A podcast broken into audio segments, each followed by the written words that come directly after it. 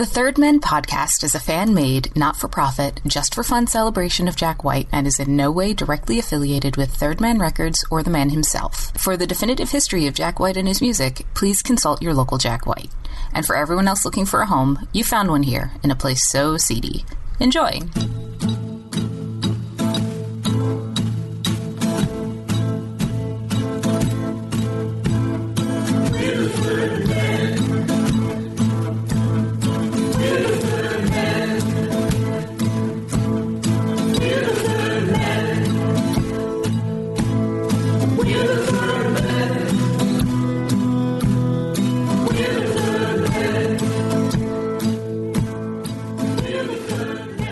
Oh, James, it's so good to be back in the Third Man Podcast. Oh, it's like a warm blanket I wrapped around myself. Oh. I'm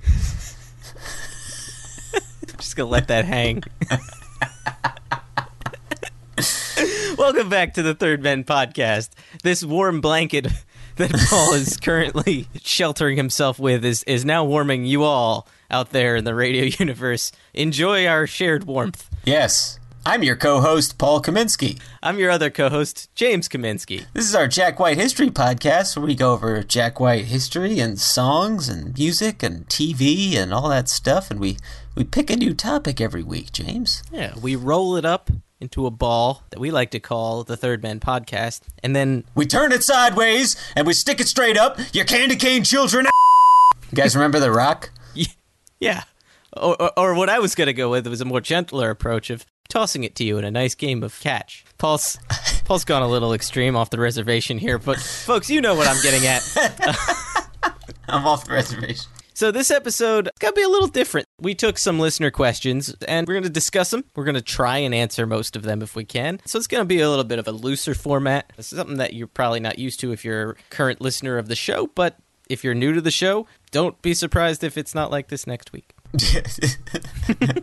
It'll be a real shock to the system, I assure you. Yeah, right, like a blunderbuss to the chest. Yes. Listener questions, James, that sounds very exciting. I am very excited to dive in here. We got a lot of good ones. Yeah. But first, I think there's something we really should be doing. Oh man, Paul, we've been doing it since we started. Let's stop breaking down. Breaking down. Stop breaking down. Stop breaking down. Stop breaking down. Please stop breaking down.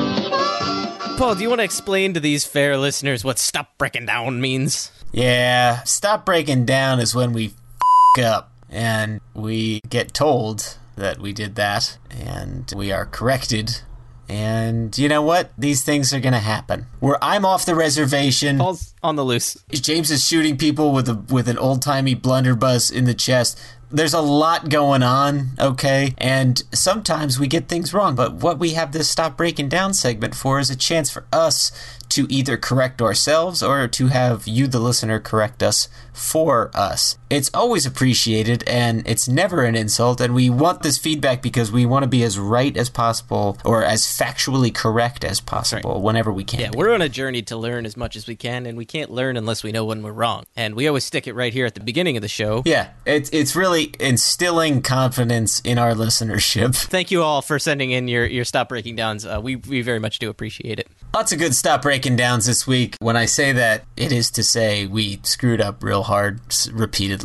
Yeah. The first Stop Breaking Down, Paul, I just want to say I'm very sorry because this one was entirely my fault. In episode, what is it, 18? 18. Yeah, episode 18, Get Behind Me Satan, Part 2. It's got some interesting information there and an interesting rag and bone in which Get Behind Me Satan album cover appears on the Gilmore Girls. Yes. And I incorrectly said that the Gilmore Girls was created by fast talker himself, Mr. Aaron Sorkin. It is not. Yeah, which a quick Google turned up to be 1,000% false across the board. Like it couldn't have been more wrong. I mean, they talk fast, yeah, and that's his deal, but yeah. That's about all it has in common. Yeah, Gilmore Girls was created by Amy Sherman Palladino, and that is just a gross oversight on our part, and we could have easily looked that up, and we're sorry, guys. That was dumb. So, yeah, he definitely wrote The Newsroom. That we can confirm live for you now. Newsroom, yeah. Aaron Sorkin, Gilmore Girls, Palladino. Yeah, so... Sorry about that. Yeah. James, it looks like we have a bunch more here. So let's just tick these off the list. We have Eucrid Succotash via Facebook. Eucrid has found some stuff for us in the past. We really appreciate that. Points out, and this was near instantaneously, I post the show at 6 a.m. and then I kind of go back to bed for a little while, wake up and see if anyone has commented. And it was instant from Mr. Eucrid Succotash here, pointing out very... I would say accurately that Instinct Blues has definite sexual overtones, which we completely ignored and glossed over. Yeah, we were pretty clueless considering that it is about sex. Sorry, we didn't mention it, but it's not. Yeah, we went over some other aspects of the song. Yeah. I mean, look, sometimes a rose is just a rose, except when. It's Charlie Rose, in which case. But he actually says, like... So, yeah, okay, we get it. It's, yes, yeah. Sex in there. Whoopsie doodle. Thank you, Eucrid. We appreciate it. And then Callie Durga on Facebook was so kind to point out. Also, same episode 18, we talked about how the White Stripes had the world's fastest concert, and I had mentioned incorrectly that they had the Guinness record for fastest concert, and I was... wrong. They did not. In fact, there is a whole thing about how they didn't get into the Guinness Book of World Records. Oh, boy. Now, didn't he wind up getting into the Guinness Book of World Records later? Yeah, with the world's fastest record. 2014, Record Store Day. Jack White and Third Man Records succeeded in delivering the world's fastest studio-to-store record to fans in Nashville. That's right. I remember that very well, actually. I remember watching that on my lunch break at work, wishing I was there. I say. Yes. Oh, yeah. Three pretty obvious... Strikes out. Strike 'em outs. Reverse touchdowns. The ungoal. It is as if we took the goal net and wrapped it around each player so they were unable to move. That is how far we've reversed the goal process here. Right. It's like we shipped the entire team off to another country to play in the wrong game. Yeah. And they shot all the goals, in fact, but it was just not the game they should have been playing. No, and the whole crowd was mad because it was a soccer team and this was inside a hockey rink. Yeah, lest we get into the Icelandic basketball team fiasco. Right. So this has been Stop Breaking Down.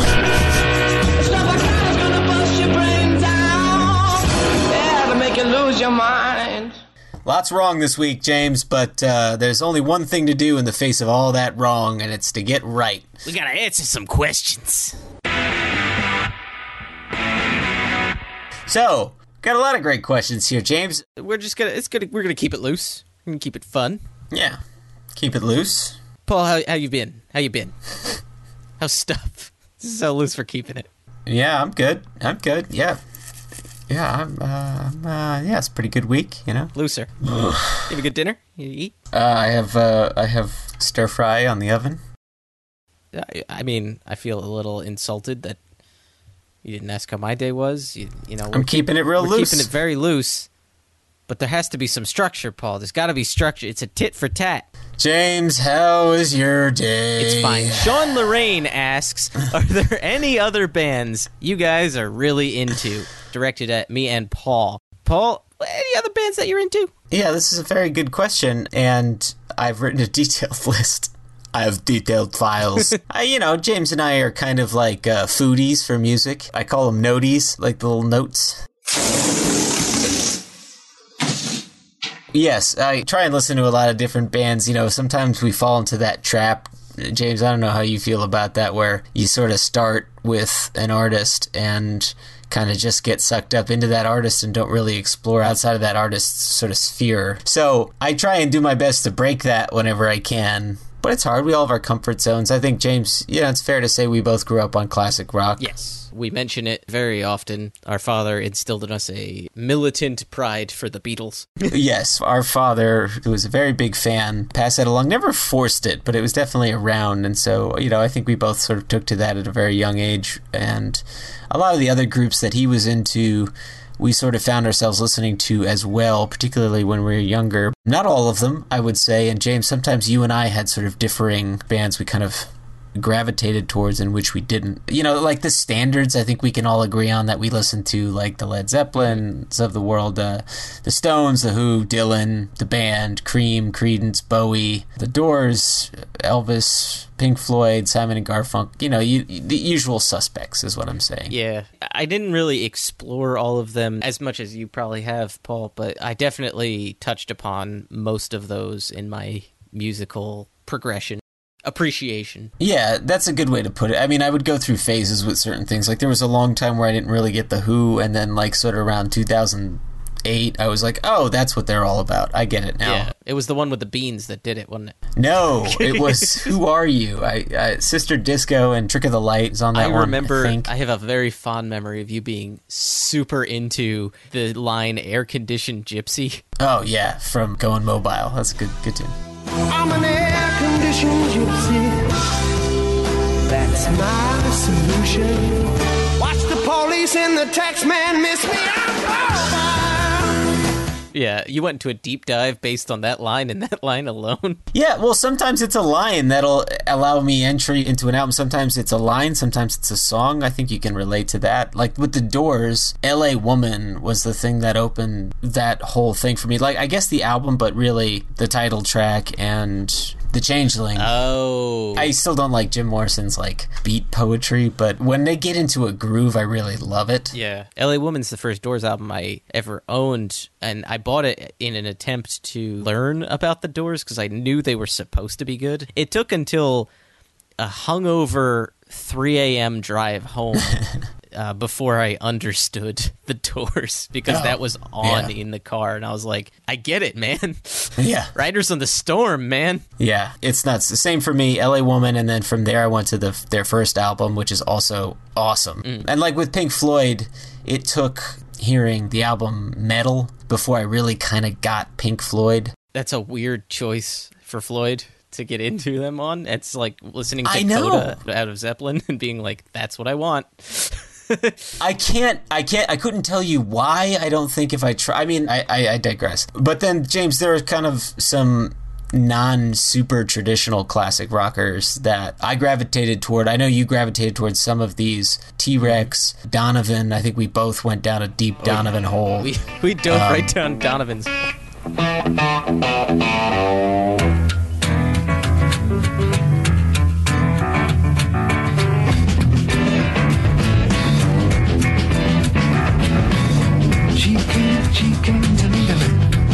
Found an angel, goo goo goo goo barabajam.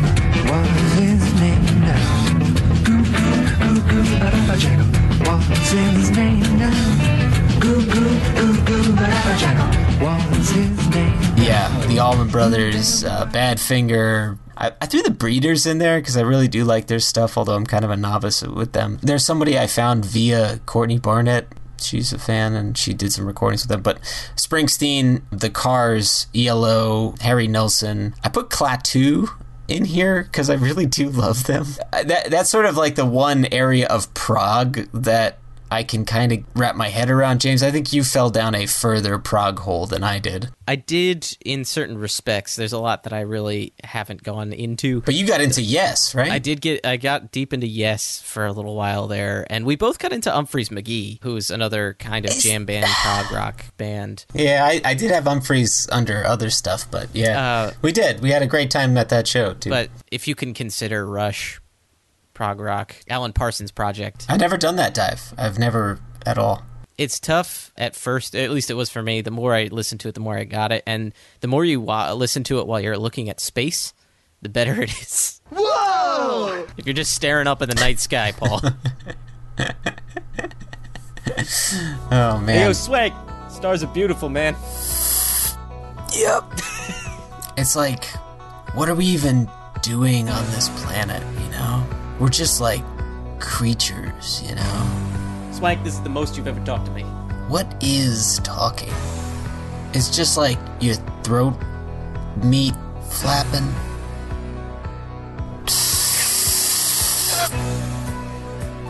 Yeah, it's definitely throat meat. Oh. Swag, your words hit me right in the heartbeat. This is so weird. This is a weird episode, Paul. This is really weird. I'm gonna go ahead and say the monkeys, okay?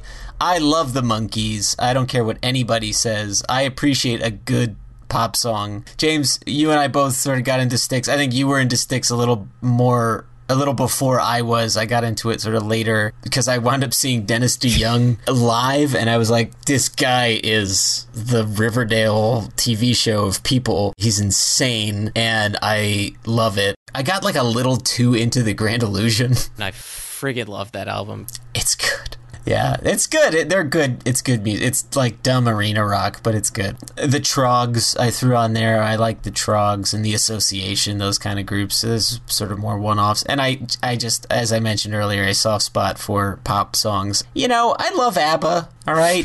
I'm not afraid to admit it. That's good, Paul, because most people are. I don't care, you know?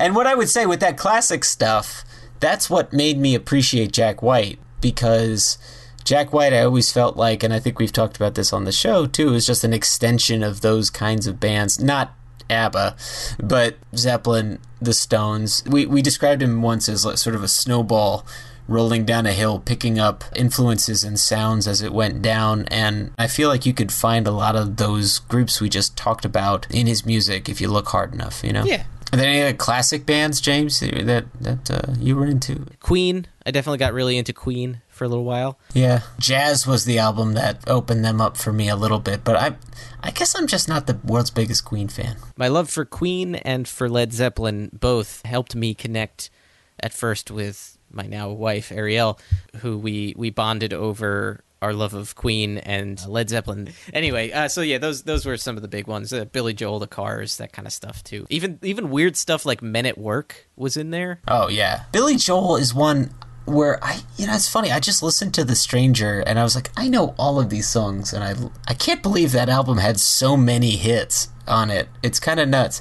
I'm not sure he's one of my favorites, but I do like him. If it's the choice between him and like a Bruce, I'd go with a Bruce, but Billy Joel can write a hell of a pop song, and I do appreciate that. Yeah, and even Carole King too was a big one that I've gotten into more recently, but always had listened to. So with modern groups, I sort of excluded Jack-related bands for this question, although for the purposes of this being a Jack White podcast, Jack White-related or tangential bands, my favorites are definitely The Kills, Margo Price, Courtney Barnett, The Black Bells / Olivia Jean, and Brendan Benson's stuff. I'm Brendan.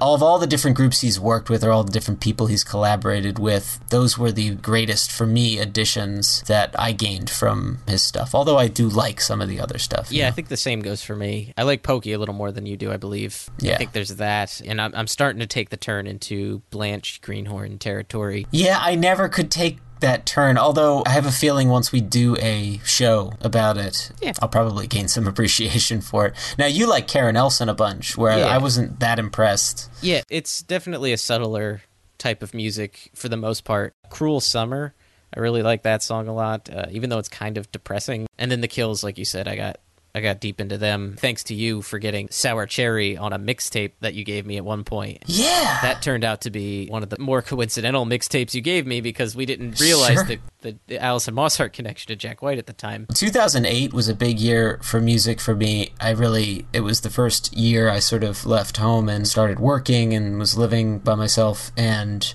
consequentially, I think I took a deeper dive into new music than I normally would have, and so The Kills just happened to be in there. I had no idea the connection that was about to happen with Jack and Allison, although now looking back, I can now see, oh, okay, well, that's why I liked it to begin with, because they are of similar minds, you know? Right. And then I'm going to see them in March in Anaheim for their 15th anniversary show, and I'm very excited about that. Anybody else going to that show, hit me up. Let's hang out. Let's grab a beer and talk about how awesome Alison Mosshart is. There you go. Yeah, so like other bands, non-Jack related, like there's a few standouts for me. I'm on a big Rilo Kiley, Jenny Lewis thing right now. I love her brand of pop. I find it great, but I also have that kind of a pop streak in me, as we sort of talked about. I love The Bird and the Bee. I don't know if you ever heard them, James, but they're... You've played me a couple of their stuff. Yeah, it's sort of like pleasant pop. Yeah. I would put Passion Pit and maybe like Sister Sisters in there with them as sort of similar groups. Mm-hmm. But I really love them, and Metric is a huge one for me. I really like Metric, although the albums following Fantasies always fell short because that's a hard album to live up to. I would consider Metric Fantasies maybe a perfect album. So yeah, I mean, I got that sort of side, and then I also like some avant-garde stuff. The Fiery Furnaces, James, I'm not sure if you ever heard of. They're really good. They put out this awesome EP called EP, and it's amazing back to front, but it's absolutely insane. It's really avant-garde and takes a while to kind of get into. So I'll mention a couple more here. James, you got me into Lemon Jelly. I still listen to that album you sent me with all the ducks are swimming in the water.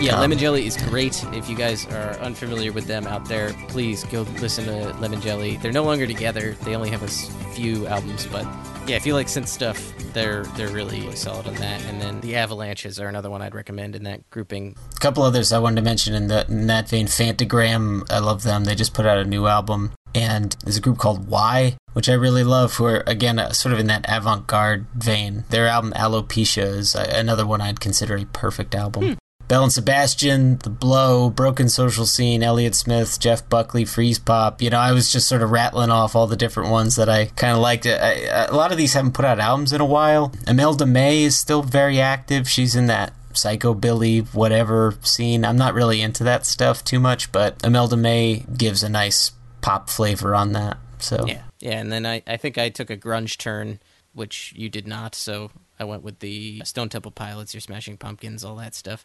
Pearl Jam. Yeah, you got heavy into Smashing Pumpkins. Yeah, I was an angsty teen, Paul, as angsty teens will do. They listen to Billy Corgan. So I hear. But a couple others, slightly more modern acts. Sunflower Bean is a new group, which I really like. James, you got me into the Coat Hangers, which I love, actually. Good punk band, very lo-fi. Yeah, real crazy rock. Car Seat Headrest is okay. I feel like they have a little more draw and slightly more hipster circles than I'm in. But they're pretty good. It's a band called Mystery Jets I really like, too. Some hip-hop stuff. She's from Brooklyn, Xenia Rubinos. She's fantastic. It's got kind of a funk hip-hop kind of vibe to it. Aesop Rock, Homeboy Sandman, Run the Jewels types. James, you like indie rap and stuff like that, too. Run the Jewels and Black Milk. I have a close friend who is constantly feeding me new rap to listen to, but he got me into Run the Jewels actually before the Jack White connection started happening. He was really into Run the Jewels. He was really into Killer Mike. Killer Mike, actually, from Outkast. I think I just smelled that fact. And then LP. They were both old head rappers who met up thanks to Cartoon Network, and they've been pumping out like great album after great album after great album. Here's the album. And Run the Jewels 3, which just came out for free, like I think it dropped on Christmas or something, was excellent. Do you know what an album drop is? A bunch of people from the office went to go see them last night, and I'm super bummed I didn't go. It was $30, and I was like, I've seen them already, and I should have just gone. It was a mistake. Vince Staples and Anderson .Paak are sort of newer acts that I'm kind of into. That's solid hip-hop. MIA, I always have a soft spot for her. Mm-hmm. I have some jazz that I kind of enjoy, like Ahmad Jamal Trio, Coltrane, those kind of guys. There's a new group called Bad Bad Not Good who are really good. And Freddie Hubbard is another one of my favorites there. And I would be remiss if I didn't mention in my other soft spot areas, She and Him, because I love She and Him. I own all of their records, and I love them maybe a little too much. Aw, Zoe. We all love Zooey Deschanel. She's quirky. As far as rap goes, Childish Gambino would be another one. Yes. Cool. Well, hey, that's a lot of groups we covered, James. Yeah, so I hope that clears up what we like. Yeah. If you want a simple answer, the Beatles, Paul McCartney. Oh, that's what we're like deep dive into. So, Paul, you want to hit me with that next question?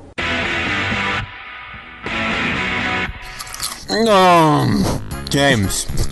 Hey, man. Yes. Those are some tasty ass listener questions. Oh. All these listener questions are very tasty, but you're gorging yourself on them. Mm. You've got to stop. Oh, the tasty questions. Paul, I think we should move on to another question, don't you think? Yes, James, let's move on to another question. Which one do you want to hit? Daniela Pinos Pinque asks, how did you come up with this idea? And what motivates you to keep doing the podcasts? On nights like tonight, I ask myself the same question. Well, Daniela, we are having endless trouble right now trying to record this podcast. Yeah, but I mean, your question's really twofold. How did we come up with this idea? I think, James, it started with a text message on the information superhighway. Navigating the information superhighway, it won't be easy. All that fancy new technology won't amount to much unless people can really put it to use. That's right. We were surfing on down those tubes. Yeah. Radical dude. Well, many high-tech pioneers are hard at work right now doing just that. It was the day Acoustic Recordings was announced, and I texted you, hey, Acoustic Recordings was just announced. We were talking about it a little bit, and then we were just like, we should just put this on a podcast. And I think I threw that out at you, and you were like, without even asking, you were just like, yes. Yeah, I forget exactly what was said. It's saved in our phones, I'm sure. It's true. I just don't feel like scrolling up to find it. It started like that. I listened to a lot of different music podcasts. Shout out to Something About the Beatles and the Fab Four Free For All. Those are both really great shows.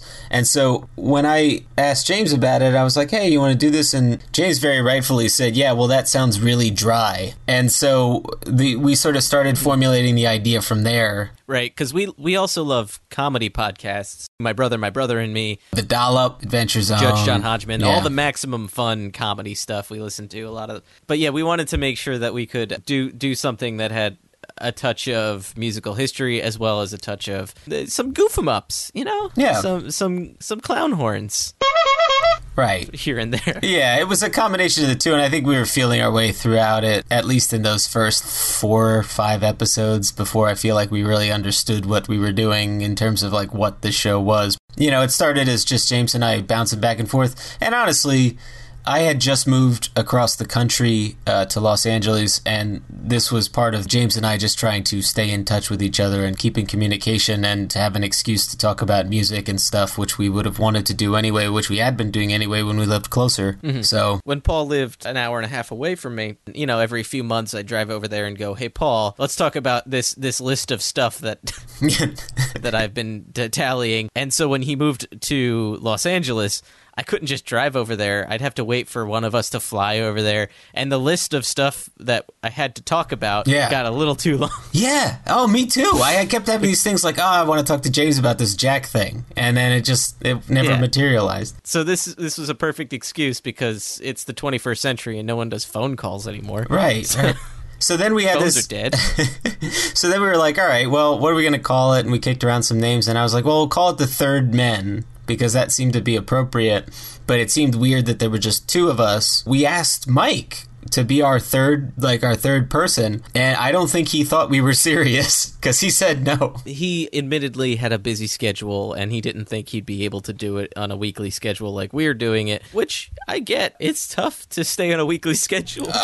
Which dovetails nicely into what motivates you keep doing the podcast. It is a lot of work, actually, and feels like at the very least, a part-time job at times. We both work full-time. Yeah. It is actually a huge undertaking, particularly a weekly podcast. I mean, we were originally going to keep these to a tight 45 minutes, and then we were just doing too much research, and it wound up ballooning every episode to over an hour and a half. Right. Which, to some people's excitement and some people's, I'm sure, anger. Yeah. I don't know. Anger and extreme alienation. Yes. Right. We spend the better part of 12 hours on an episode, and you tuck that into our already busy schedules. Yeah, it's tough. But we do it because, honestly, the response has been overwhelming and overwhelmingly positive. Yes. As well as being able to talk to Paul more and to be able to talk about the thing that we obsess over a little too much.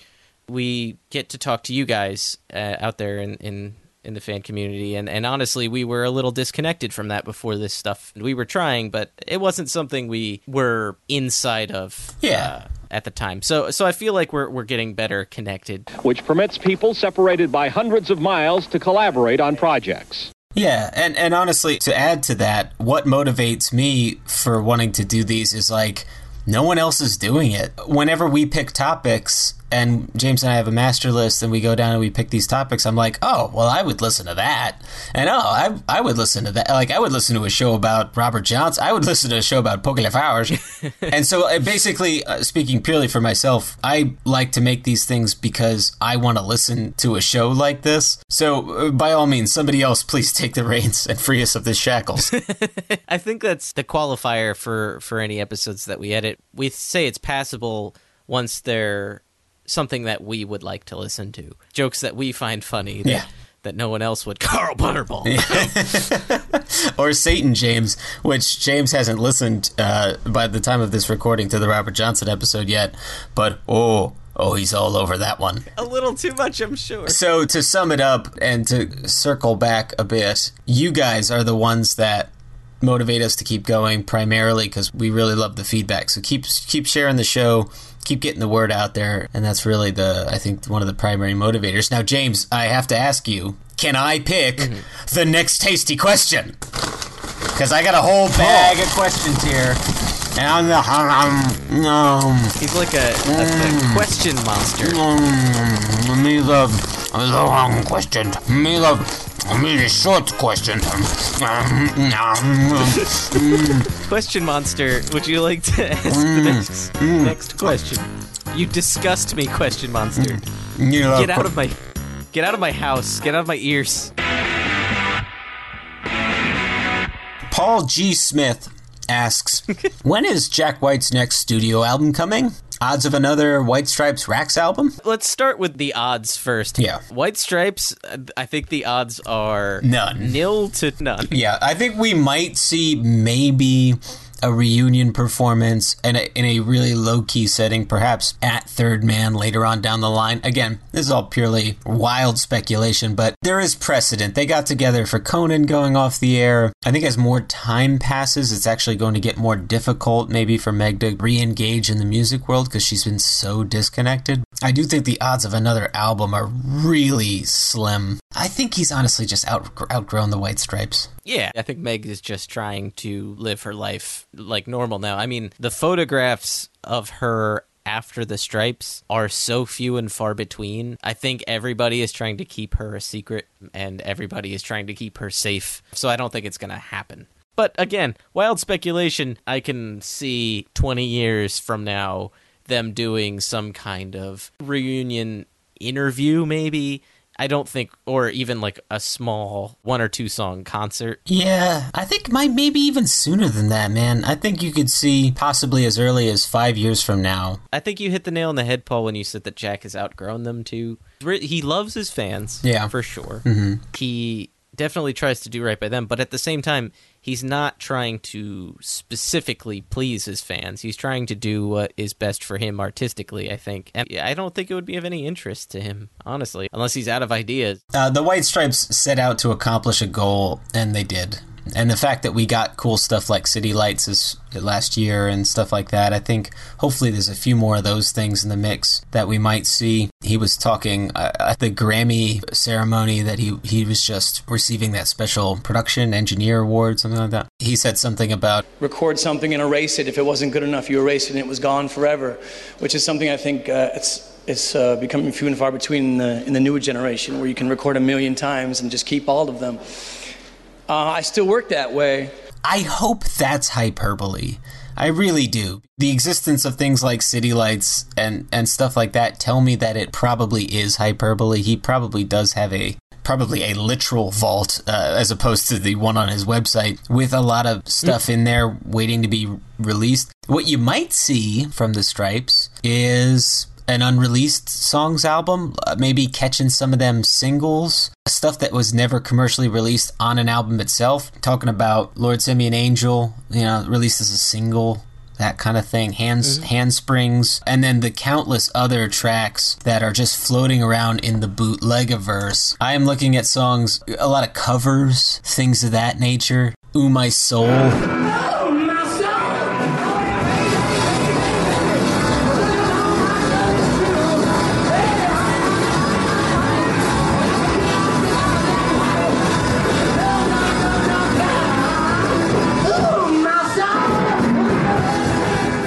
Songs like Red Bird, Looking at You, Small Faces, China Pig. Those things were never collected on an album. Even things like Let's Shake Hands and Lafayette Blues were only on an album by virtue of the Japanese release of the White Stripes debut album. And so, like, I bet you what you could see is a cleaned up White Stripes vault style release that may even be commercially available and marketed perhaps as a White Stripes catalog album. I could see that happening is what I'm saying. A B-sides and rarities album would be in the realm of possibilities, you know, something like the Beatles' Past Masters. Sure, and for those of you who don't know, that's just the Beatles singles and their B-sides collected into one 2-volume album, but it was an album. So honestly, his later material is mostly stuff that's already on albums, but then you got oddballs like Jolene. If you're a Vault member, then be prepared for many, many more White Stripes albums because he seems to be releasing them in the vault pretty often. Live albums, obviously. Yeah. So there's that to look forward to. Now, to get to the racks, God, we all want that. I know. And I had hope because there was that photo of him and Brandon and Allison all sitting around. I was like, what band is this? And I was like, is he doing it again? Because that'd be great. But at this point, it would be tough for me to wrap my head around him doing another racks project. Unless it was radically different. See, I disagree. Well, all right. It would be radically different. He's changed his sensibilities a great deal since Consolers of the Lonely. He's gone way more country than he has in the past. And Consolers had a taste of that, but it wasn't, you know, it wasn't all there. But I think a lot of it has to do with scheduling issues. I think Brendan is so busy with Ready Made Records. Mm-hmm. Little Jack Lawrence is busy with Blanche and the Greenhorns, as well as other assorted projects. And Keeler... Well, I don't know what Keeler's doing. I mean, I think if they really had a compelling reason, they could make time for it. But do they have a compelling reason? Unless you're on the inside, I'm not sure if you'd know the answer to that. But I could see... Is the compelling reason I've got an idea to do just an all-acoustic guitars album or, you know, something radically different or an interesting idea that the Raconteurs mythology could sort of fit into.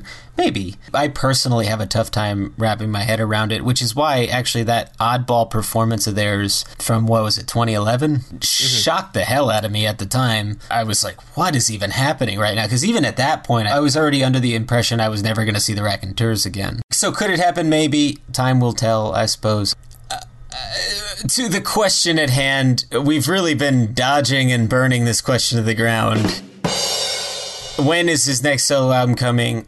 I don't know. It is hard to say. Jack is notoriously tight-lipped about this sort of stuff. I think it's going to be announced this year for release of next year. That's a guess. Speculation.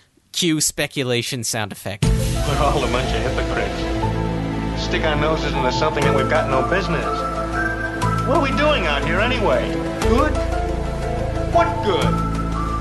We're polluting it, destroying it. We've got no business being out here, no business. We don't belong here.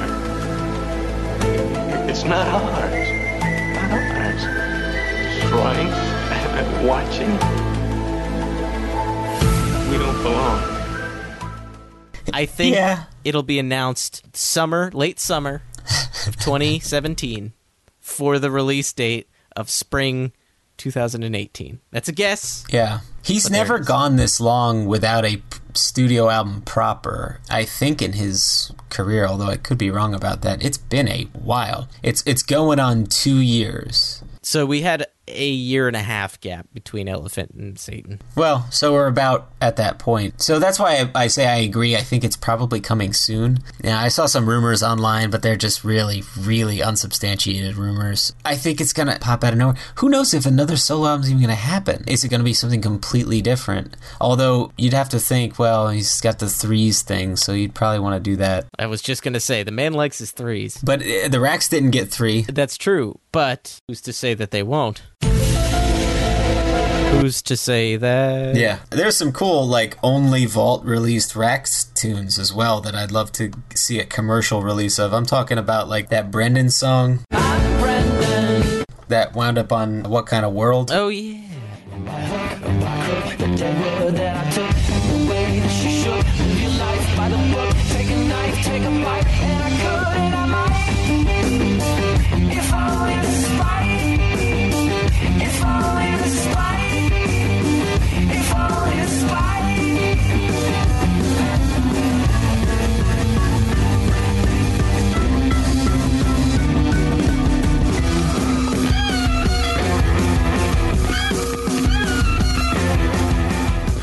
We are going to get a new Margo this year. That's what we've heard. And we're getting Lily May. Oh, Lily May, who just did that fine performance on the Grammys. Very excited about that. We'll get Jack permutating into lots of different projects in the meantime. So at least we have that to look forward to. James, okay. You know what I hear?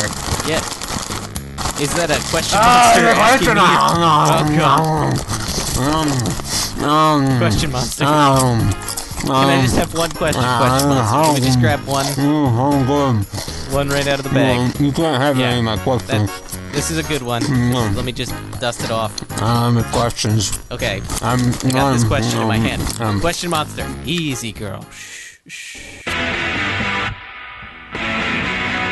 Adrian King asks, what was the incident/incidents that made you fall into the superfan rabbit hole? Everyone seems to have that one story that sucked them in so hard that they never looked back, me included. So this one's directed at me and you, Paul. Let's start with you, because you're the first to have fallen, between the two of us, you're the first to have fallen in that rabbit hole, I think. I don't know. All right, so there's two kind of incidents. The one incident that turned me into a fan, I was in my dorm room and I listened to Ball and a Biscuit for the first time. And I remember that very distinctly. I heard Ball and a Biscuit. It blew my mind. Hearing that song absolutely floored me. And from that moment on, I was going to be a fan. It made me want to dig deeper, find out more, all of that stuff. The super fan thing probably happened post-Satan. Seeing him live for the first time made me want to be a super fan. I think it was that very first Raconteurs show where Mike and I were front row. It was mind-blowing watching him go up there. I was already a fan, but seeing him do his thing made me a super fan, I think, at that first Rax show. Yeah. Nice. James, do you have one? Let's see. I started liking them because you and Mike liked them. Yeah. And I was always the follower of your occasional musical trysts journey. Oh yeah. Yeah. Which you and Mike shared a lot of. You guys shared a lot of trysts. Well, I think Question Monster might beg to differ, but then again, Question Monster is just a little bitter now, isn't he? That he wasn't invited. Don't you crinkle that bag at me, Question Monster. He's an awful, awful boy. Anyway, I definitely started following them because of you guys, and probably because you thrust Elephant into my hands and said, James, you're listening to this right here and the now. I knew it was a good path to go in because a kid who I thought was really cool saw me with it and went, hey, you have that White Stripes CD. Let me get that so I can burn it. And I was like, yeah, cool kid. You can take this and burn it. And I feel bad about it now. But yeah, no, that was great. I think I fell into the rabbit hole when it's probably right around when we saw the White Stripes for the first time play. Well, that's 2007. Right around then is when all the merchandise started to come out. And that's when I noticed this merchandise, and I bought the tour T-shirt. We had always had our dad having an extensive Beatles collection, things like that, and I was like, man, I could have one of those collections of my own. And it kind of started from there.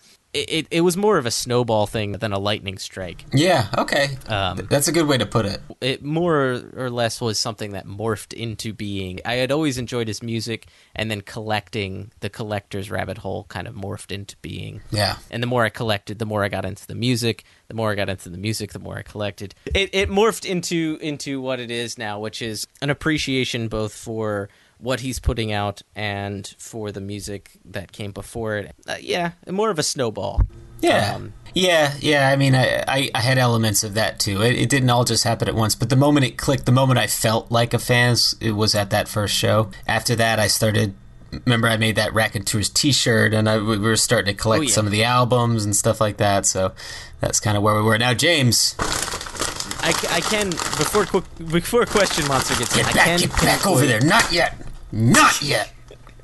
I can pinpoint that there was a moment when the music really clicked, and that was just after Get Behind Me Satan, and it was also just after I got my first job, and I was able to purchase every White Stripes record that had come before it. And Paul, I don't think you had even purchased the self-titled or De Style yet. I purchased them all at Best Buy in one fell swoop, with like one paycheck just went poof and vanished, and I got every Stripes album from self-titled to Get Behind Me Satan. Yeah. And I listened to them obsessively after that. So that's really when the music started to click, was around 2005 to 6, that kind of range. Right. Well, yeah, I think that's kind of where I went to. And so we joined together, and we had you, me, and Mike, and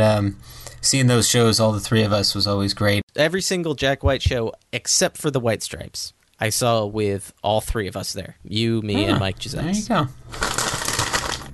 Oh, God, Cookie Monster. I mean, Question Monster. He's back. Oh, God. He's tearing apart the place. Oh, God. Get him away from me. Get him away. Me not that derivative. Derivative. We let lawyers find out. God, Question Monster. We have time. Here I ask. No, we have time for one more question. Okay. One more. Delicious. Juicy. Question.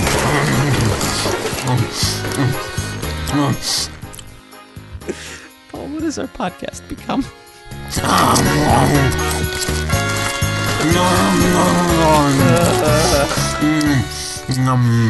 All right, Question Monster, hit me. Hit me with that last question. Ben Hibbard asks, I've always wanted to know how much time Jack spends in the studio between his own projects. Does he just pop in, or is he there 24/7, 365? It really depends on the album, or between which albums. He's definitely there often, and depending on the time frame, it's very different. When he recorded the White Stripes and the Style, he was there pretty much 24/7, 365 because they were his house. I mean, and so was Satan. Right. That's the thing about this question. So I went through looking for some specifics, but really what it boils down to is, particularly with the White Stripes, he was recording the albums very, very quickly. They happened in the span usually of a couple weeks, maybe a month at most. So they're putting down a lot of tracks, and Jack is, I would say, a perfectionist in a lot of regards. So he was doing multiple takes. You figure even if that was a track a day or two a day, I mean, that seems like a lot. He's probably there at an intense amount of time. Coaxing Meg to stay for that amount of time might have been kind of a feat in and of itself. But as far as, like, is he there 24/7? When he's recording an album, I have to believe yes. But him, I don't know if he holds everybody to the same standard. Whether that be preparation for the next day's recording, he dabbles in engineering and that other stuff alongside Joshua V. Smith and Vance Powell, but he's also producing these albums. Producing an album is a lot like being the director of a film. and that's a 24/7 gig too. So yes, I think it's about 24/7, particularly with any release he's on. I would say, depending on how we're answering this question, the way, Ben, you worded this is between his own projects. So if what you meant was from one project to another, does he actually go into the studio previously to the past couple of years? That would be hard to determine. I would say in the past few years, with Third Man Records being there, producing so many new albums and new bands, I would say he's in the studio at least like a 9-to-5 job. Yeah.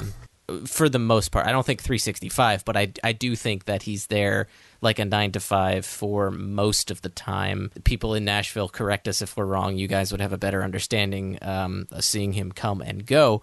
But I feel like he's there often. Yeah, I don't think you're plucking that out of the air. I mean, that's, if you look at the output of Third Man Records, there's a lot of singles always coming out, which he's usually attached to.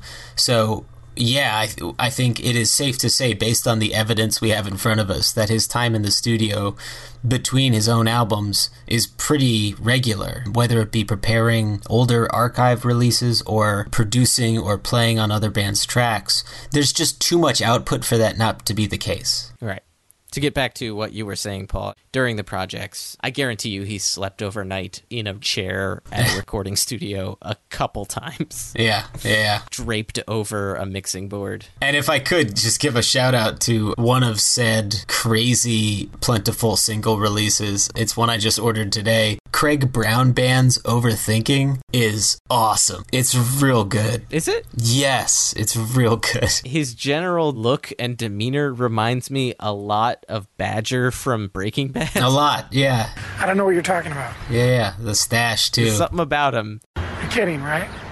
Can't you at least be original? Yeah, it's just something about him. Yeah. Well, James, I think we might want to kick it to our third man for this week. Yeah, let's kick it to our third man this week. Welcome, well, wait, we're already here. We'd like to welcome our third man this week, Mr.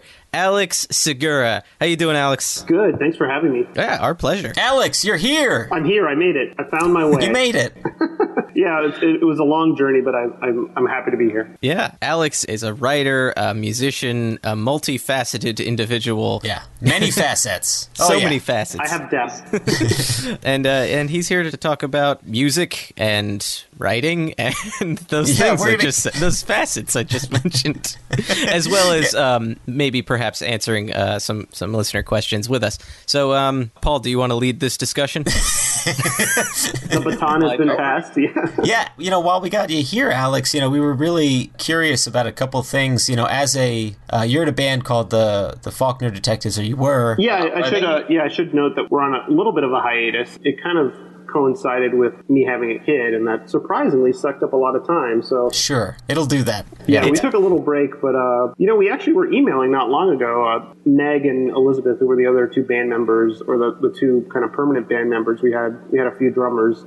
We were just chatting back and forth and kind of nostalgically talking about the good old days when we were in a band, so we might pick them up again. That would be great. You guys put out a great EP called The Modern Handshake a few years back. I thought it was awesome. Some really good sounding stuff. So we wanted to just pick your brain about, gigging versus recording, kind of what that's like and working in the space of a band with other people and egos and different musical tastes and stuff like that. And, because Jack White has been in a number of different groups, but he tends to be at the lead of those groups. He tends to be the one sort of setting the narrative. And even in cases where he's sort of the equal in those groups, there's definitely a hierarchy, or at least a perceived hierarchy, and sort of who's the elephant in the room kind of thing. So, right. That's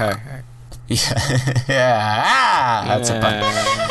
So I just want to pick your brain and talk a little bit about that and how you guys got together and what was it like recording, that kind of thing. Yeah, I mean, it was an interesting story.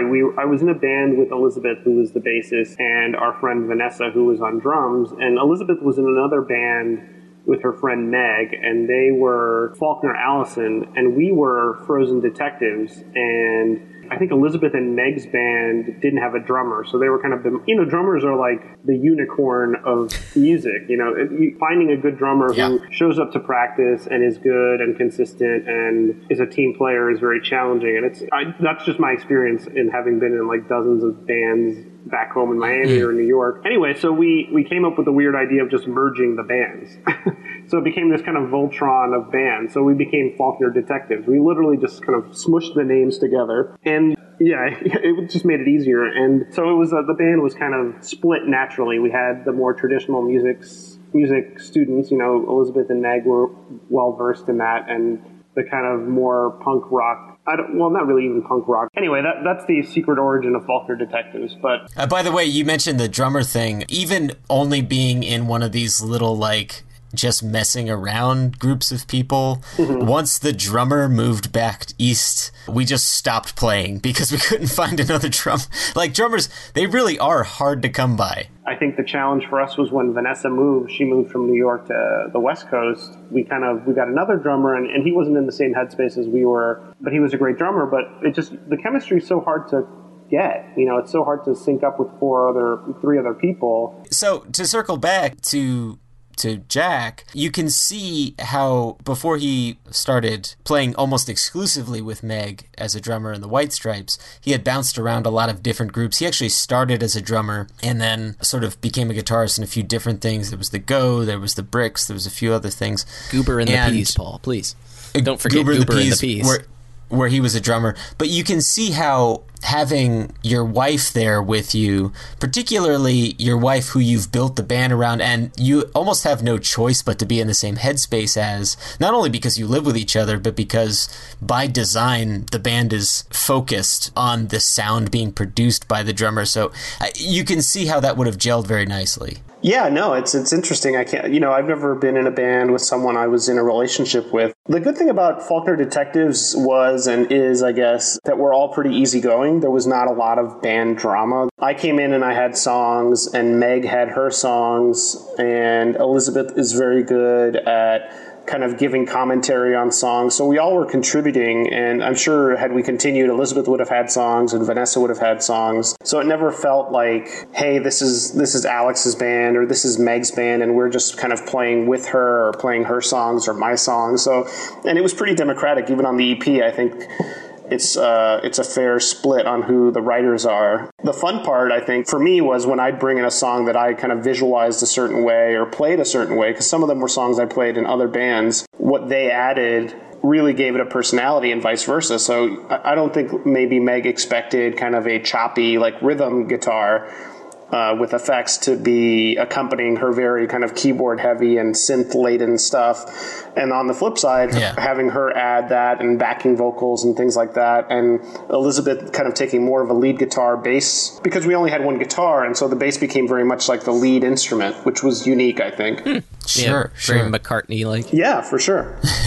I feel like that's something Jack White had going for him,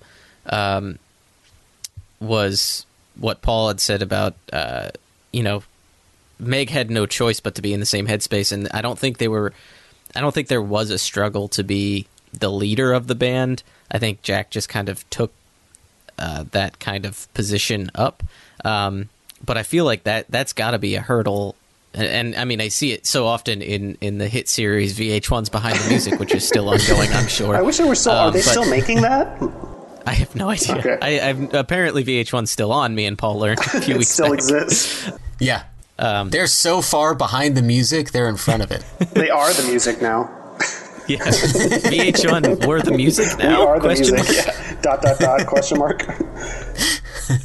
But I feel like that's a hurdle that a lot of people have to go through. And so it's good to hear that it's not always the case.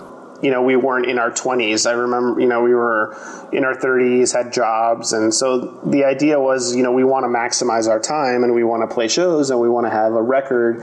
So we were much more driven and less about, like, these are my songs, man. Like, you can't disrupt my genius or my, you know, it was very workmanlike in that we went in, we practiced, we got a set, and then we played out, and then we recorded. I think we just really got derailed when we lost our drummer, and then But that's a challenge. It's such a like a cliche band thing. Yeah. At any point, did Casey Kasem come by and say, "Hey, you guys would sound great"? He did, but we didn't realize it was him. We didn't realize it was him until it was much too late. So, how did that work with the EP? Did you? How many songs did you bring to the table? Were there any that the band was just like, nah, I don't want to do, I don't think that's working? Or were there any that you had vetoed saying, I don't know if that's really working? Was there sort of an even split, or was it sort of like anything goes, any ideas on the table? For the EP, it was more, which songs do we know? We only had 2 days to record. So it was 1 day of laying down the basic tracks, then another day of kind of editing it, and then a third day where the vocalists would come in and record their vocals, but that wasn't even in the studio. So it was really just a workman-like, what songs do we know we can play for sure? So a lot of the songs that we were still kind of figuring out were not viable. And then there were some songs that I knew how to play well that were mine, and I'm sure Meg had her songs that she knew how to play, but we hadn't played them as a band, or for whatever reason, we didn't, they didn't feel like Faulkner Detective songs. They were maybe songs that we had in the docket. Mm-hmm. And the way the recording came together was that Meg's brother-in-law had access to a studio because he was working there. So it was really something where we got a great deal, and we ended up getting this record deal just through someone I knew from high school that ran a label in Miami. And I sent him a few demos, and he said, yeah, I'll put it out. And, there we were. It's still out there digitally. I think you can find it on Spotify and stuff like that. And I don't know if we would do it the same way again, but it was a great first step just to kind of get it out there. Nice. That's really cool.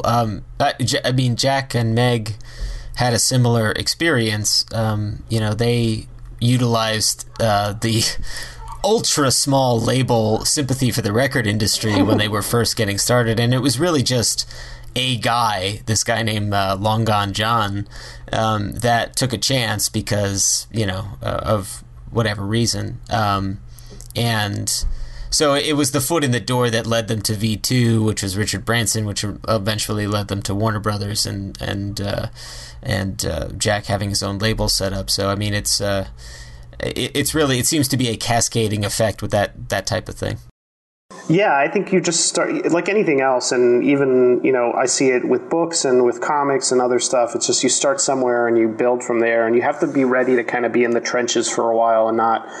You don't leap up to, you're not the Beatles overnight, and you may never be. But I think as long as you're having fun. That sounds so saccharine, but it's the truth. Yeah. Well, as a McCartney fan, I'm used to saccharin. Yeah, exactly. And there were. It's funny you bring that up because I obviously love McCartney, and I have a lot of that kind of sweetness in my songs. So there were a lot of songs that just didn't make the cut as band songs because they were a little too McCartney or too kind of sugar sweet. So maybe I'll just put out a solo record with those. Yeah. So what's gigging like in relation to recording? Is it a different vibe with the group? Do you find the energy higher when you're performing for an audience? I mean, I assume you do, but I've never actually recorded professionally in a studio, but I could imagine that it must get exciting hearing a song come together. What was your experience with those two different types of playing? I found playing out live to be extremely stressful just because I'm not a showman by design. I can speak to a crowd, but you just get anxious up there, and it's also stressful. You're playing in front of people you think these songs, but you've never really played them in front of other people. Whereas a studio is much more detail-oriented. You're in the room with your band for hours. You're basically going to music camp, but even that's different because you're not playing out at the same time. Mm-hmm. We recorded pretty live because we were all plugged in at the same time, but you layer on the tracks differently, you layer on the vocals later, and for me, I was used to playing with a band together. It's just really different. It's more like putting a puzzle together, whereas when you're playing a show, you're practicing in front of people, basically, except you're not supposed to screw up. Right. It sounds like things that I wouldn't have even thought of, because I feel like playing gigs would be the fun part. Right. Because that's you guys playing together as a group and hearing the song, you know, as you're playing it, you're hearing the song that everybody else is hearing at the same time. I mean, it can be really exhilarating. My favorite part is always between songs, obviously. It's just the actual playing can be a little nerve wracking because in your head, you're like, oh my God, they're going to hear that I went to G instead of C and the world's going to end. But you know what? Actually, no one's listening as closely as you are. So even if you muff a chord, or we had a moment where the drummer lost a drumstick, and I think that happened to us a couple times, and you have to stop. There's no other choice, and that's the worst thing you can do. And you get through it. You just say, you kind of laugh it off and play, and then you always worry about equipment stuff. We always happen to have some kind of equipment failure, like my pedals wouldn't work, and we didn't have the traditional lineup. We didn't have two guitars and a bass and drums, so I couldn't really muff the guitar and think, okay, the other guitarist is going to pick it up. Right. If any of us kind of lost it up there, it would be pretty obvious. So, but you could make your mistakes. So I found the shows to be pretty exhilarating and fun, especially because you see people. Like, people will come and kind of cheer you on, and every venue has its own weird thing that, some of the places we played were just total dives, and just like, my girlfriend at the time, now my wife, basically said, I'm never coming in here again. I feel like I'm getting a virus just sitting here. At this one spot we played a couple times. It's fun while you do it, and then right after you're like, wow, I never want to do that again. But then after time passes, you realize you get some nostalgia for it. I miss it a lot. I think it was a lot of fun. It's funny you say that about screwing up the chords and stuff. I mean, that's a big hallmark of Jack's live performances, especially with the Stripes, which was embracing the mistake. Because when he's playing, particularly, he's out there essentially naked. He has only Meg for support, so there's nothing backing him up other than Meg's drumming. And so if he makes a mistake, everyone's hearing it, and it's going to be right out in front. And so often what you hear him do in those instances is to take the mistake and then make it like a sort of a riff out of the mistake, slowly turning into you. There's like this, but sometimes he never quite hits the last note in that. Right. So he goes like a, but then instead of like, oh, I f***ed up, he just does that a few times and then turns that into a rhythm, and then Meg plays off the rhythm. So it's about feeding off of each other on stage. Yeah, you definitely have to just be ready to roll with the mistakes. And the thing about us was we were never really a jam band. We never came in and practiced and said, we're going to jam and come up with a new song. It was always someone had a song close to completion, or it was written in the practice space. Like, Meg and I would sit and figure out the song, and then the rest of the band would come in and fill the song in. But I get what you're saying, that you have to kind of roll with whatever happens, otherwise you're just stopping. You just freeze up in front of everyone, which is terrifying. That's like the nightmare. That's what you're scared of. Yeah. Alex, on that EP, I really love that song, New Blood. Oh, cool. New Blood, I need you, though I can't even see you. New Blood, I need you, not sure I'm supposed to. New Blood, I need you. Do you want to just tell us a little bit about how you wrote that one and what that was like recording it? New Blood was a song that, unlike some of the other songs on the EP, like A Matter of Time or some of the other ones that I brought, those were older songs. New Blood was written, I think I was just going through a bad breakup. It was an older song, and it's very visually based. I just threw out a lot of images, black letters on a white background, greeting card that you never found. Like, it's pretty simple rhymes, but it was all about visual images. I wanted to have a very major chord progression, but it was a throwaway song for me until I came into the band, and, Meg and Elizabeth added their parts and really made it into their own thing. The recording of New Blood in particular was pretty painless. I think there were just some songs that we knew, like down. That and a few of Meg's songs, we were pretty in sync with those. So I don't remember any notable mishaps. I think that was one of the songs that we all synced up pretty well with. Yeah, you guys seem to be on the same page with that one. The chorus is really tight on that. There's some nice melody going on there. Yeah, and the thing about bands that's fun is that somebody else brings something to the song that you weren't expecting. So even like Meg's backing vocals or Elizabeth's bass line, and I think she very much drives the band with her bass, which is unique. And I think Vanessa kept it simple on the drums, so she didn't have to overthink what she was doing. So it synced up pretty well. I think that's one of the high points of the EP. I'm not biased at all. Was there a conscious choice to do an EP instead of an LP? Yeah, I think we just didn't feel like we had enough songs that were locked down. I think I'll have to dig up the document that we would work off, like our song list. But when we had like 20, 25 different songs we could have done, those were the 5 or 6 songs that we knew for sure we could play and knock out in 2 days. And when I was in art school, a lot of my friends would give me EPs and stuff, and it was always interesting to me because it was always, 5 or 6 songs. But I guess that makes sense because you could have 30 songs, but, only think that 5 make the bill for this particular act. So. I think part of it too was that, I brought in some songs and Meg brought in some songs, and those were all like songs we had before. So what we'd agreed was we would do this EP and then eventually do a record, like a full album. But those songs on the new album would be Faulkner Detective songs, like songs written in the band.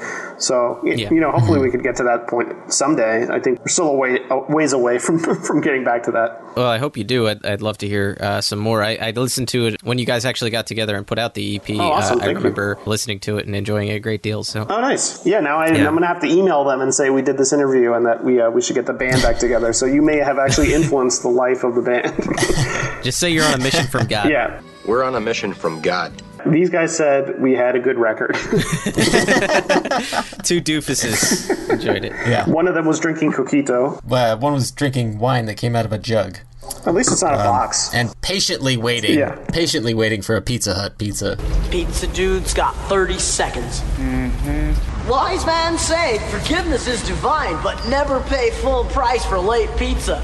So we brought you on to talk a little bit about songwriting and stuff, but also, we were going to kind of get into a couple of listener questions. Well, I'll start off with a lob because we already answered this in the main bulk of the podcast. But me and Paul had went over some of our bands that we are into aside from Jack White and company. Are there any bands out there that you'd like to recommend, or anybody that you've been in a particular fandom or rabbit hole of?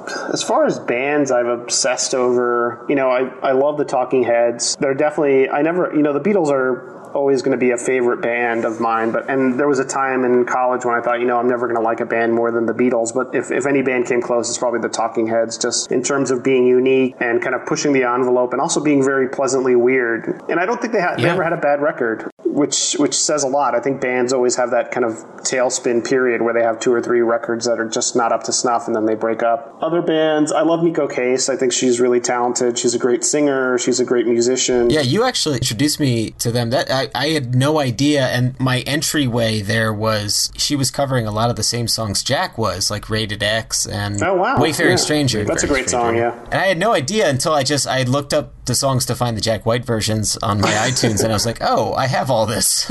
Weird. I think she's pretty versatile, and she, like Wilco, another band I really like, she kind of started from alt country and became much more than that. I always listen to a lot of Costello. I'm a big Elvis Costello fan. I think his catalog is so much bigger that there's a lot of potholes. There's just a few albums that you're like, what were you thinking? Or every album of his sounds vastly different from the one that had preceded it. Yeah, but then there's just some records that you're like, why did you do this? But you have to admire his versatility and his desire to kind of keep himself on his toes. So I've been listening to a lot of old 97s too, which they're a fun like alt country band, similar to Wilco and Drive-By Truckers and that kind of traditional rock.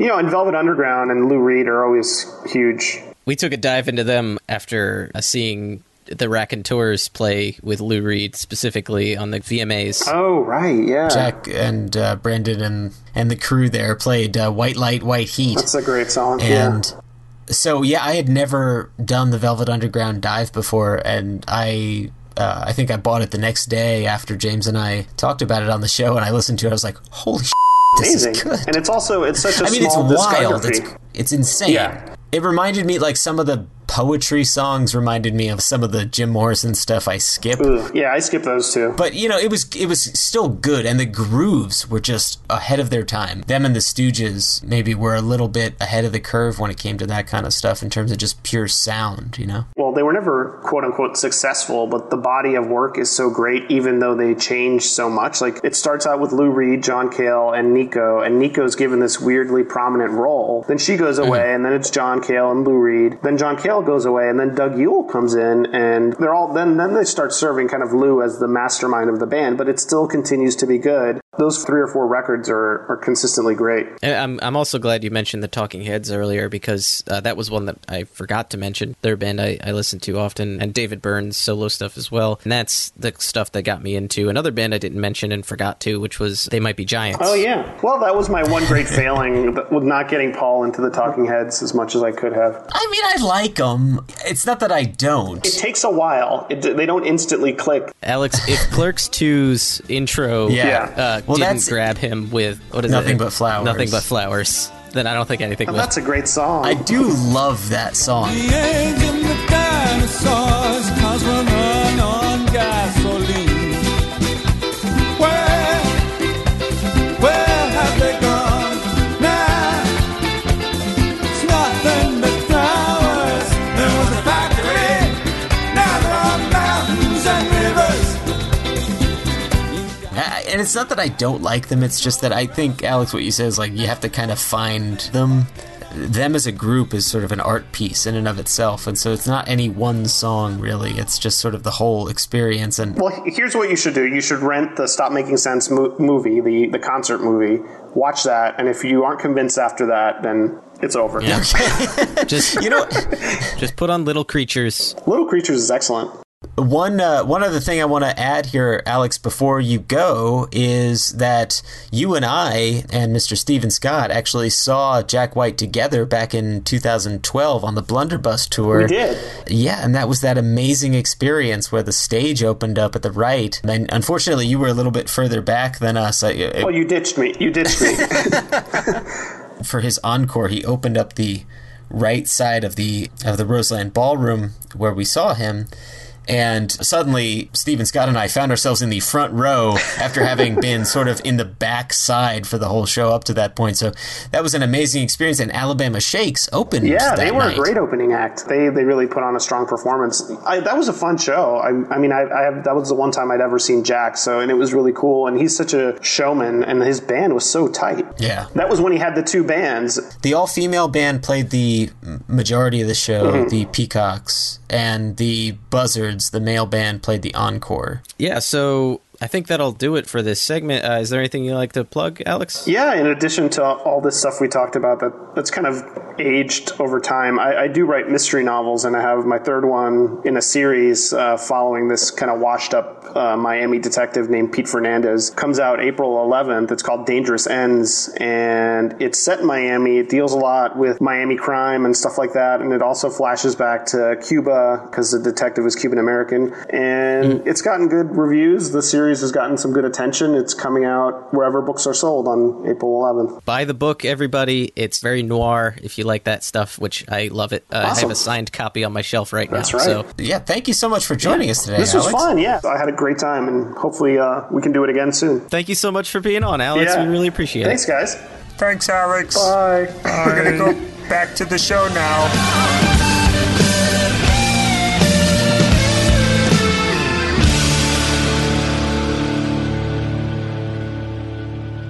So that'll do it for this episode. And that was great. We got a good response to our call to ask questions. But please, we'll be doing another one of these at some point in the future. So if you have any, we will catalog them and we will log them down. So any questions you guys want to ask, whether it be about us or the music or anything Jack White related. We got Question Monster. Shut up.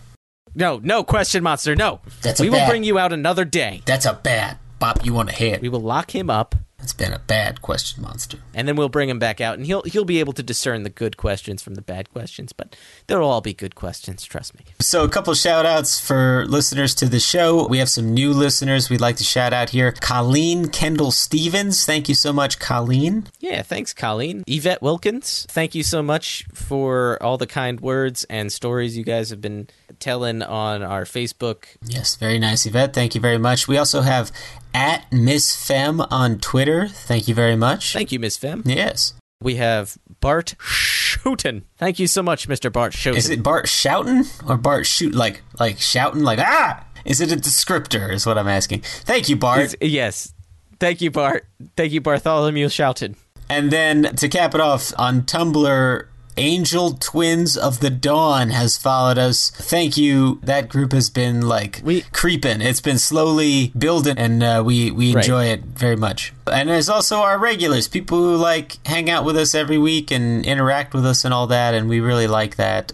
So Eileen Corsano, thank you so much, Eileen. Yeah, thanks as always to fact checker extraordinaire, third woman in spirit, Callie Durga. Adrian King, the queen, the punk rock queen, Adrian King, thank you very much. Andre Lyman, thank you so much, Andre Lyman. You're there, always. And then we have keeping us on the rails, Jeremy Riles. Thank you so much, Jeremy. As James said, if you have a listener question, please send it in. We could always use more of those, and you can send it to a variety of platforms or just reach out to us. Hang out with us on a variety of social media platforms. We're on Facebook. We're at facebook.com/thirdmen. We're on Twitter at thirdmencast. If you want to tweet at us, feel free. Yeah, we're on Tumblr at thirdmenpodcast.tumblr.com. You can go straight to the source at the thirdmen.wordpress.com, where we post our show and show notes along with some pictures and other sort of goodies occasionally. Yes, indeed. If you'd like to send us an email, you can send it to thirdmenpodcast@gmail.com. You can search us on YouTube. I put up a YouTube visualizer. They come out a little slow, so sorry about that. And occasionally they're blocked in something like 238 countries like this last one. So... We're working on it. We're trying. Yeah. On iTunes, please rate, review, and subscribe. It really helps us get the word out on the show. And we're not just available on iTunes. We're on Podomatic and Overcast and a bunch of other podcatcher sources. So rate, review, and subscribe. It really helps. Thank you to our third man this week, Mr. Alex Segura. You were great. Thank you so much, Alex. Thank you, Alex. And then, as always, to Susanna Roundtree for the intro and outro of our show. Thank you, Susanna. You can see her art on susanimated.tumblr.com. Yep. And thanks to Sam Kubert and Tom Valenti for help with our theme song, We're the Third Men, which turned out amazing, and you guys and Paul did a great job. And whom Adrian King said she sings along to, I think. She was referring to that, so that's nice to know. And Wait, Paul. I just want to say... Merry Christmas. Merry Christmas and Happy New Year. No, I want to say... that I found a little something that I think would tie in well with this listener question stuff, because we've been getting to know each other. Me and you have been getting to know the podcast audience, Paul, in this episode specifically. I'm dying to know what this is. I found a little something. Okay. I found a little something. And it goes. It's a little clip of audio. Oh. May I say. Oh, no. You left your stereo in the storage unit. Whoa. That What's happening? Dad told me to throw out. What's happening? Dad told me to throw out this stereo, and inside this stereo was a cassette tape. Oh, of what? Pray tell. This cassette tape had you playing at an open mic night. Whoa, that's where that wound up. And you sing Hotel Yorba. Hotel Yorba. Yeah. So I think it only fair that we play Paul's rendition of Hotel Yorba at the end of this episode. So, as always, I'll be looking for a home, Paul. Oh, I'll be looking to listen to this episode when you're done mixing it. Have a good night. See you next time. Bye. Oh, God. He is new to the open nighttime scene. Well, at least in this one. So, he is, as I say every week, an open mic night virgin. So make sure you make him feel twice the love and twice the appreciation. Please put it together for Paul Kaminsky, everybody.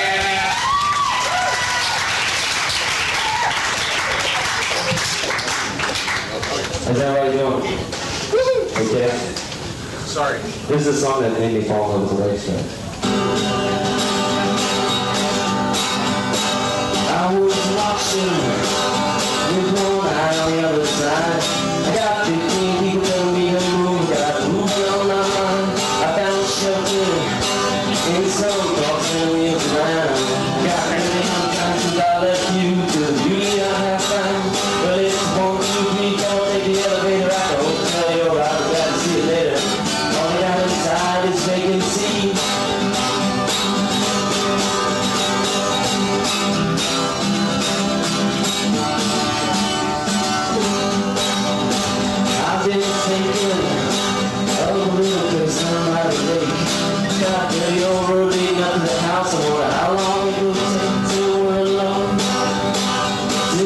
don't go to that home. Stomping our feet on the wooden floors.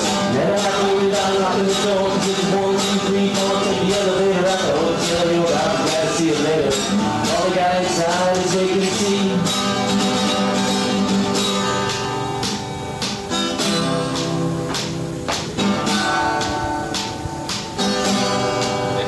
It might sound silly for me to think about ourselves like these.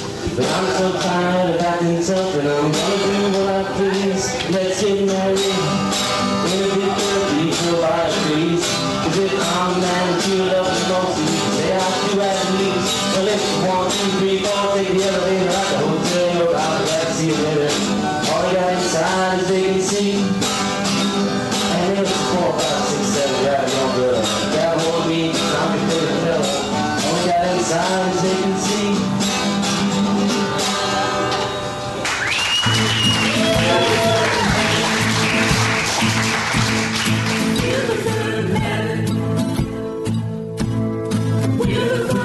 For more information or to contact the show, visit thethirdmen.wordpress.com or email at thirdmenpodcast@gmail.com. Also visit @thirdmencast on Twitter and search The Third Men on Facebook.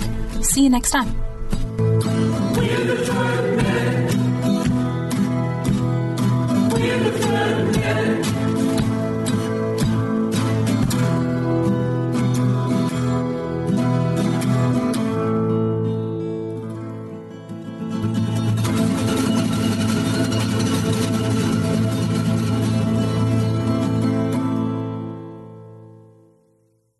Hello there.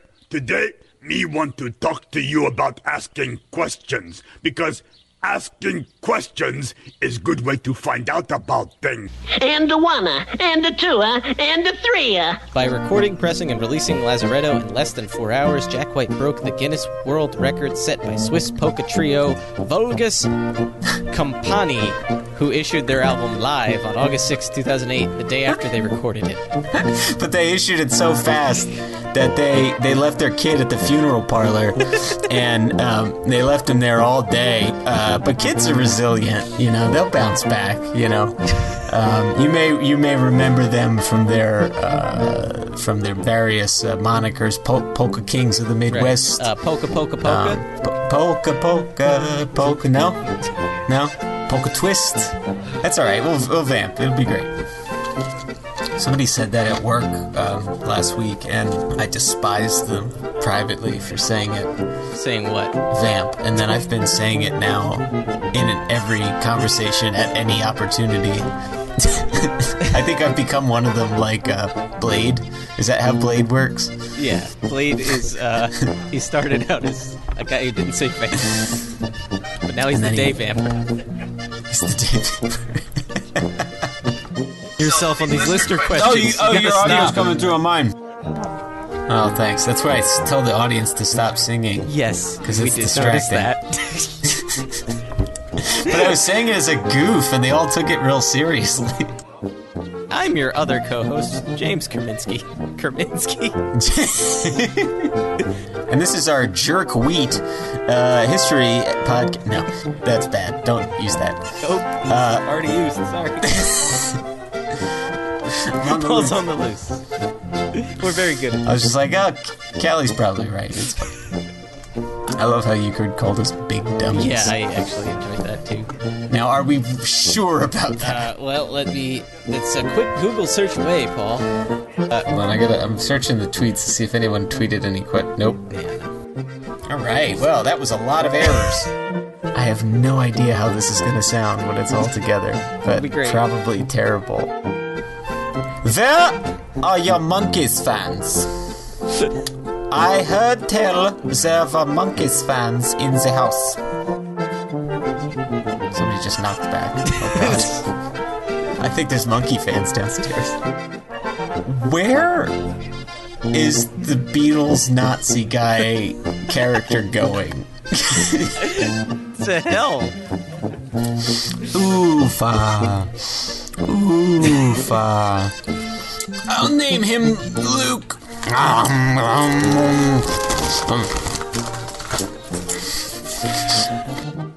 I was in a concert band when I was younger, and I played drums. And, you know, some days I just didn't want to play, so I would mime the drumming and let everybody else take over for me, figuring nobody's going to hear... You really Stu Sutcliffed it, James. Yeah, 8th grade James is a real piece of shit. Yeah, James and I like to play this game, Who's Drunk Today? Why didn't Weird Al ever create an album called Weird Album? He should. Also, you see, asking questions, very good way to find out about things.